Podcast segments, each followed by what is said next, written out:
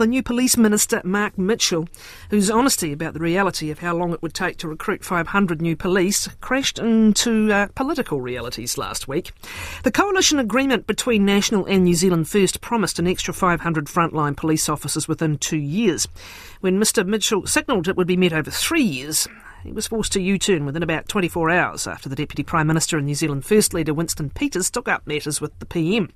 But whatever the politics, the challenges of recruitment are real. Australia's shamelessly poaching Kiwi police, and concerns have already been flagged about the risks of lowering the standards of police recruiting in a bid to meet the coalition agreement deadline.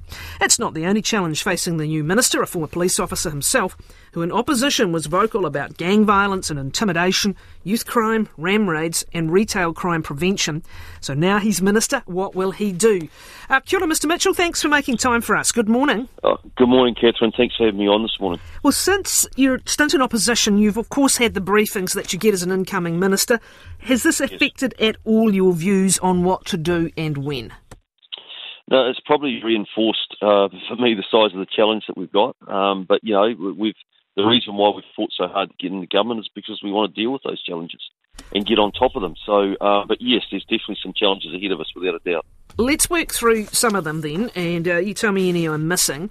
Let's start with the recruitment challenge. Mm-hmm. What was the information you had, whether in opposition or subsequently, yep. that saw you indicate it might take three years to recruit five hundred new police rather than two? Well, of course, in opposition, you don't have visibility on all the information that you do have available to you in government. So part of the briefing for the incoming minister is to um, is to educate the minister exactly what is happening inside the portfolios. And it was obvious in terms of recruiting that we have got some challenges around um, uh, the Australians are here, obviously, recruiting our police officers, um Uh, around filling the current recruit wings, and uh, also the fact that we're going to have senior police officers that are coming up to retirement age and um, and will start to leave the force. Now, in saying that, um, yep, it does pose some challenges, and I did signal that to the country, which I think was only right and fair. But the reality of it is, is we've committed to deliver those five hundred additional police officers over the next two years, and so now we just have to work really hard supporting the police, um, coming up with ways that we can actually do that. I want to come back to some of those specific challenges in a moment, but and, and we should say police have already been on an extended recruitment drive for trying to find eighteen hundred new police. Uh, that they're not able to meet that target. The pool of suitable applicants is not that large. And I, I want to ask you now, will you resist pressure to take on people who are not fit and proper persons for our police to meet that target? If it can't be achieved in two years, will you resist that pressure?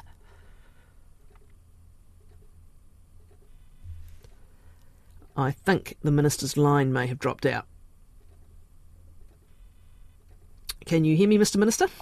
Yes, so we lost the call for some reason. We did, we did. Did you hear the question, which was, um, if, will you resist pressure to recruit people who are not properly fit and proper persons for the police force? Will you resist any pressure to do that just to meet the deadline? Oh, no, absolutely. Look, um, you know, we've got one of the best police services in the world, and the quality of our frontline, all our police officers, is world-class, and we certainly would never drop those standards. It's critically important. They have powers um, and training that no one else gets. They perform a, um, an extremely important role in our community with those powers and that training, and, and we've certainly never dropped the standards. So if you can't meet the two years, you won't meet the two years? Well, we're committed to meeting the two years, and I, and I actually think that, um, yep, it's going to be a stretch and it's a challenge for us, but I think we can do it. What would it take? You've got the Aussies here openly poaching. What's the difference between what they're offering and what we're offering a police officer?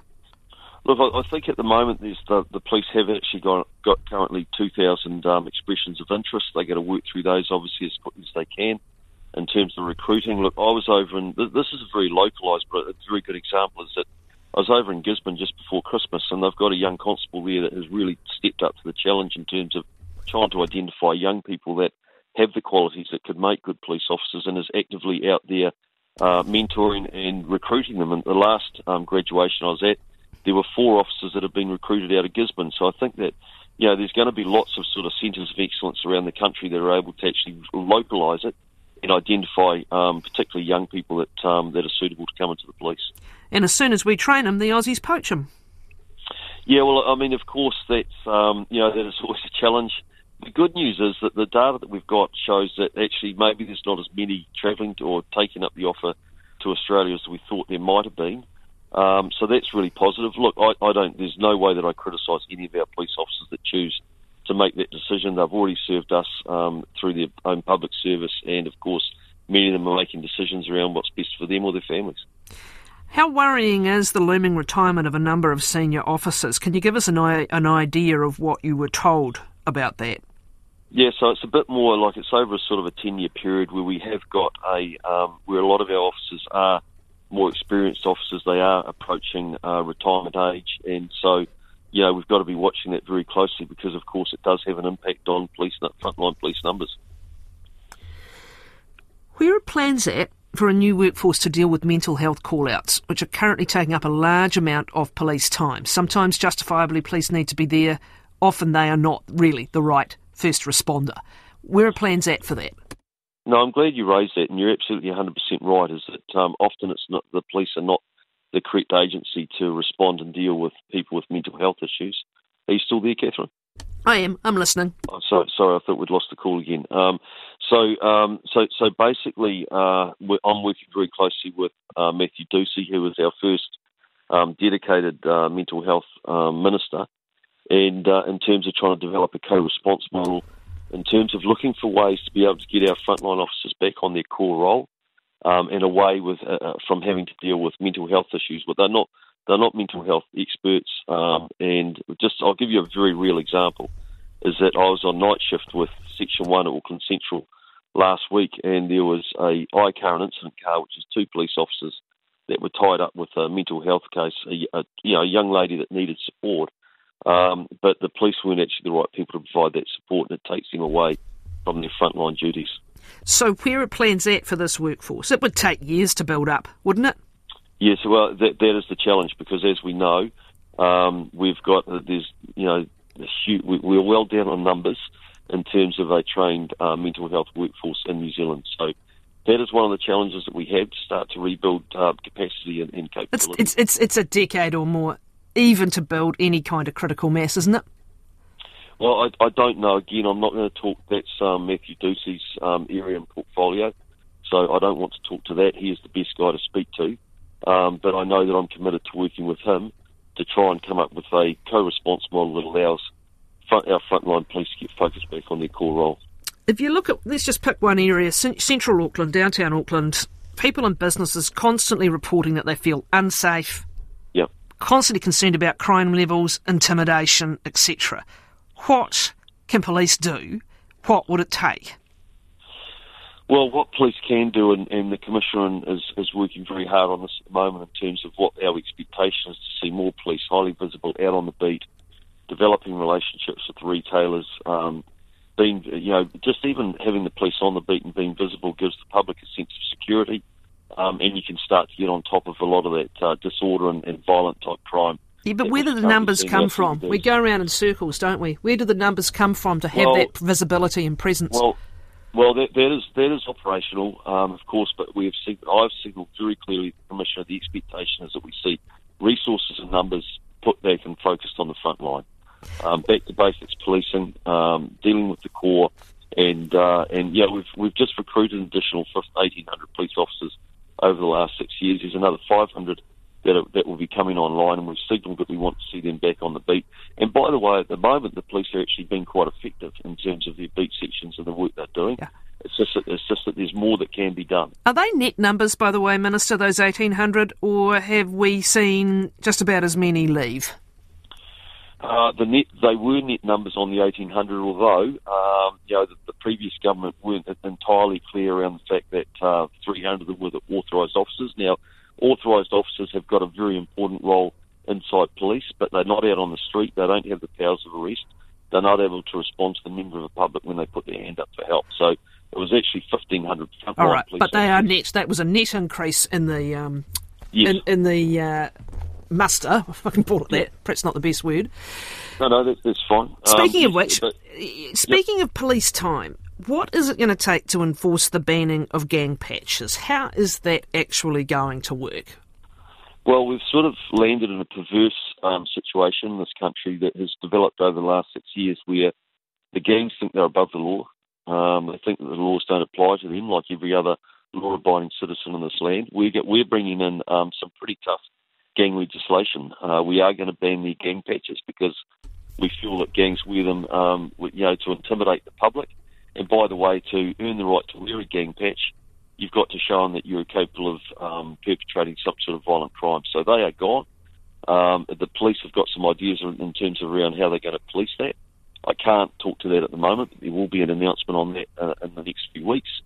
Uh, we've said that um, we're going to put the non-association orders in place, which is for the worst sort of violent um, gang members to stop them being able to associate with one another and plan their next uh, nefarious activities. And we've said that we'll give the police dispersal notices, which will prevent gangs from coming out and taking over public spaces. So what happens, for example, the recent Bird Hines funeral? Hundreds of gang members wearing patches. What would yep. the police do in that circumstance? Well, those, uh, what I've been really pleased about is that there's been a very strong response from police in the last couple, couple of months in recognition of the incoming government's attitude that Um, law-abiding citizens will have their rights protected over and above those as gang members. But are they going to arrest seen, them all in practice? Well, we've seen two tangis recently. We've seen the Headhunters run from Auckland down to Foxton, where there was um, a proper police resource put in place. They had the eagle overhead, and the feedback from the um, uh, from the community in Foxton was that they felt safe and that there was a strong police presence okay. that was actually that was policing the gangs. We saw the same thing in Whakatane recently, with exactly the same response uh, from police, and that was in contrast to what we saw in Opotiki late last year, where you had the Mongrel Mob take over the town and terrorise and, and hold the town to ransom. So we are seeing a very strong response from police, and quite simply, the police are there to enforce the laws. The gangs are not against, uh, are not above the law. If they break it, then there will be enforcement. People would love that kind of attitude when it came to their burglary or their car theft or this or that.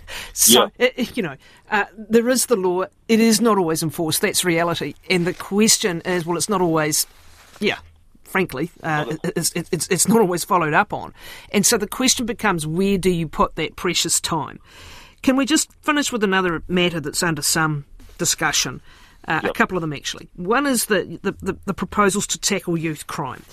Yes. The Youth Military Academy, and, and the lowering, I think, of the age to, to the point now where a twelve-year-old can be arrested and, and, and prosecuted.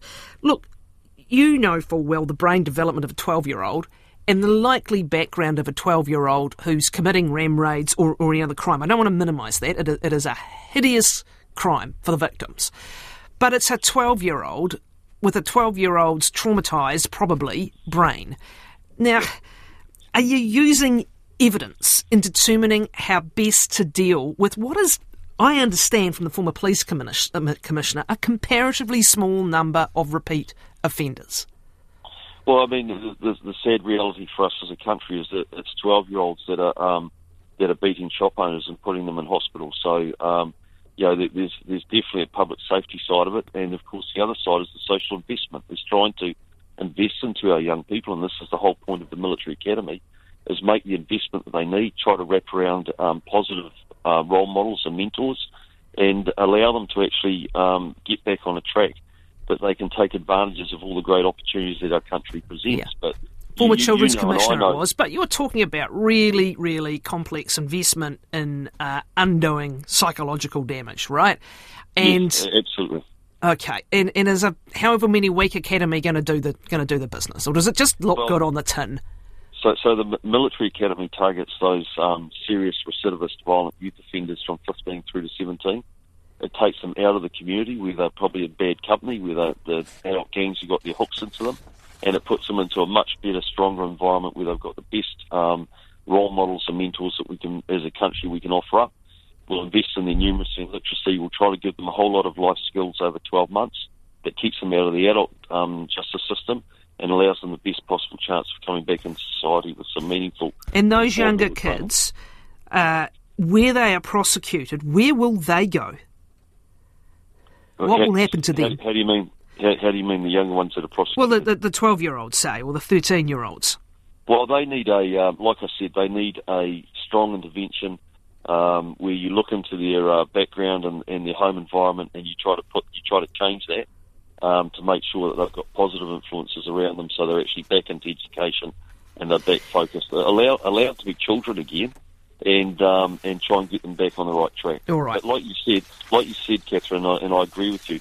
These are deeply complex issues, and um, and there's no easy answer to them. And by the way, a central government hasn't got all the answers. It relies very heavily on working with local government, with community organisations, with iwi, um, uh, to, to try and come up with a um, a really comprehensive response just, so that we just, get these young just people... Just finally, there's a, there's a lot of dollars attached to all of this if it's going to be done well. And what is the situation of the police when it comes to the Finance Minister's drive to cut six point five percent across the board from, from public service agencies, et cetera? What's the story with the police budget?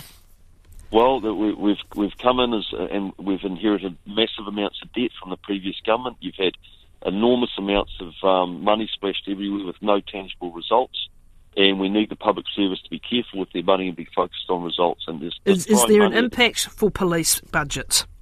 Well, there, there's the the police, like every agency, has been gone away, has been asked to go away and have a look and see what savings can be found. Um, The one thing that the one commitment that I will make is that uh, we are focused on getting on getting resources and numbers back on the front line, um, customer focused, and uh, delivering the services to the people of New Zealand that they expect and deserve. That's Mark Mitchell. Thank you for your time, Police Minister.